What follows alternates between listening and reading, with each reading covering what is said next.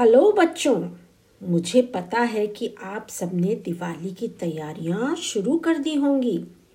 घर की सफ़ाई हो रही होगी और सजाया जा रहा होगा, नए कपड़े आ गए होंगे। इस बार कौन से पटाखे यानी फायर क्रैकर्स खरीदने हैं, उसकी भी प्लानिंग हो रही होगी।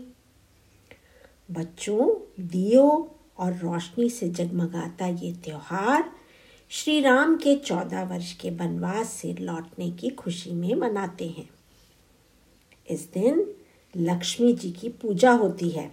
लक्ष्मी जी यानी गॉडेस ऑफ़ वेल्थ धन की, रुपयों, पैसों की देवी। हर कोई चाहता है कि हमारे पास खूब सारा पैसा हो। हमारे जीवन में पैसा बहुत इम्पोर्टेंट है। तो बच्चों आओ सुने कहानी में मैं मीनाक्षी।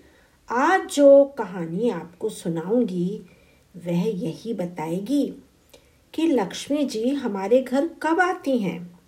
हमारे पास रुपया पैसा हो, उसके लिए हमें क्या करना चाहिए? तो सुने कहानी। ये बात बहुत पहले की है। एक आदमी के सात लड़के थे। वो सभी बहुत गरीब थे, बहुत पुअर। गाँव के एक छोटे से घर में रहते थे। छोटे भाई को छोड़कर बाकी सब छोटी मोटी नौकरी करते थे। पर सभी भाइयों में प्यार नहीं था। सब अपना खाना अलग अलग बनाया करते थे। किसी को भी घर की साफ़ सफ़ाई की ज़रा भी चिंता नहीं थी। शाम को जब वो लौटते तो अलग अलग कुछ भी पकाकर खा लिया करते थे। बच्चों कुछ दिन बाद बड़े लड़के की शादी हुई।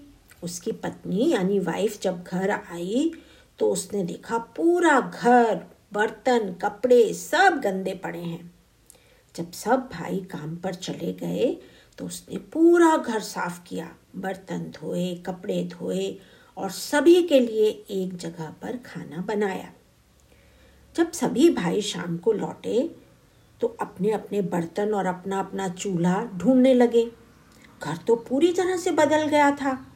उनकी भाभी ने कहा कि तुम सब भाई हो, तुम्हें मिलकर रहना चाहिए, सबको घर में मदद करनी चाहिए। आज से घर की ज़िम्मेदारी, पूरी रिस्पॉन्सिबिलिटी मैं उठाऊँगी। बस तुम लोग अच्छी तरह पैसा कमाओ। और मेरी एक शर्त भी है। शाम को जब तुम आओ तो कोई भी खाली हाथ घर नहीं आएगा। सभी को कुछ न कुछ लेकर आना होगा।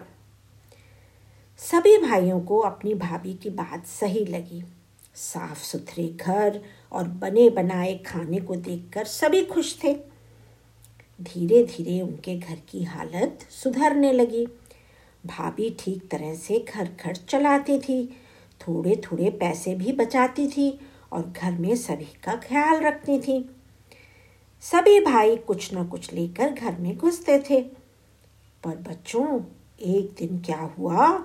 छोटा भाई शाम को देर तक खेलता रहा। अंधेरा हुआ और जब वो घर जाने लगा तो उसे याद आया कि मेरे पास तो घर ले जाने के लिए आज कुछ भी नहीं है और भाभी ने कहा है कि खाली हाथ घर पर नहीं आना है। वो इसी सोच में पड़ा था। तभी उसे एक मरा हुआ सांप दिखा। उसने वह सांप उठाया और घर चल दिया। घर में उसने भाभी से कहा कि आज मुझे कुछ नहीं मिला, इसलिए मैं ये मरा हुआ सांप ही लेकर आया हूँ। भाभी बोली, कोई बात नहीं, इसे ऊपर छत यानी रूफ पर डाल दो। बच्चों, अगले दिन वहाँ की, उस जगह जहाँ ये लोग रहते थे, वहाँ की जो रानी थी क्वीन थी, वो अपनी सहेलियों के साथ नदी में नहाने गई। रानी ने अपने हीरे का हार उतार कर किनारे पर रख दिया।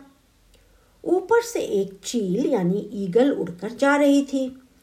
उसने जब वो चमकता हुआ नेकलेस देखा तो उसे लगा कि यह कोई खाने की चीज़ है। और उसने नीचे आकर उस प्रेशस हार को अपनी चोंच में दबाया और उड़ गई। सब लोग देखते ही रह गए। उड़ते उड़ते उसने छत पर मरा हुआ सांप देखा, जो कि छोटे भाई ने डाल दिया था। तो उसने हार वहीं छोड़ दिया और इन भाइयों के घर की छत पर से सांप उठाकर उड़ गई। राजा ने अनाउंसमेंट करवा दी कि जिसे भी वह हार मिले वो उसे तुरंत राजा को दे जाए। इधर भाभी ने देखा कि ये क्या चमकती हुई चीज़ है। उठाकर देखा तो ये तो वही कीमती हार था। भाभी ने वो हार राजा के पास भिजवा दिया। राजा बहुत खुश हुए और उन्होंने कहा, मैं तुम्हें कुछ प्राइज देना चाहता हूँ। इस पर भाभी ने कहा, मैं इनाम में सिर्फ़ एक चीज़ ही लूँगी। या तो आप मुझसे प्रॉमिस कीजिए कि दिवाली के दिन आपके पैलेस में रोशनी होगी और सिर्फ़ मेरे घर में रोशनी होगी। बाकी कोई भी अपने घर में रोशनी नहीं करेगा। राजा ने कहा, ये तो बहुत मुश्किल काम है, पर तुमने इतना कीमती हार लौटाया है, इसलिए मैं तुमसे बहुत खुश हूँ और तुम्हारी ये इच्छा ज़रूर पूरी कर दूँगा। और बच्चों उस साल की दिवाली को हर जगह अंधेरा था, सिर्फ़ पैलेस में और उन सात भाइयों के घर में रोशनी हो रही थी। बच्चों, ऐसा मानते हैं कि लक्ष्मी जी कहीं भी टिककर हमेशा के लिए नहीं रहती। वो जगह बदलती रहती हैं। तो उस साल जब लक्ष्मी जी महल से निकली तो हर जगह अंधेरा था। वो इधर उधर भटकती रहीं और फिर रोशनी देखकर इन सात भाइयों के घर आई और दरवाज़ा खटखटाने लगी। भाभी ने कहा, पहले प्रॉमिस करिए कि आप मेरा घर छोड़कर कभी भी नहीं जाएँगी। तो ही मैं दरवाज़ा खोलूँगी।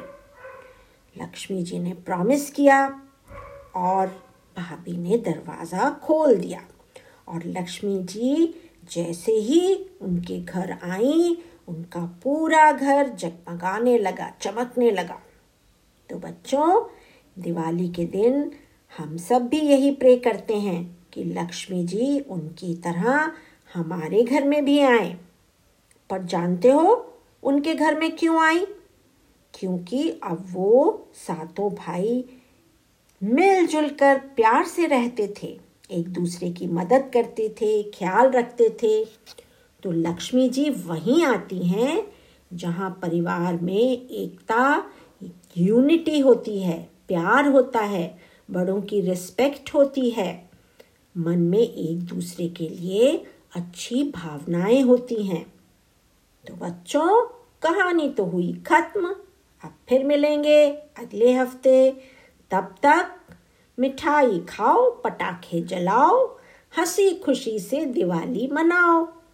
मेरी ओर से आप सबको दीपावली की बहुत बहुत शुभकामनाएँ। हैप्पी दिवाली!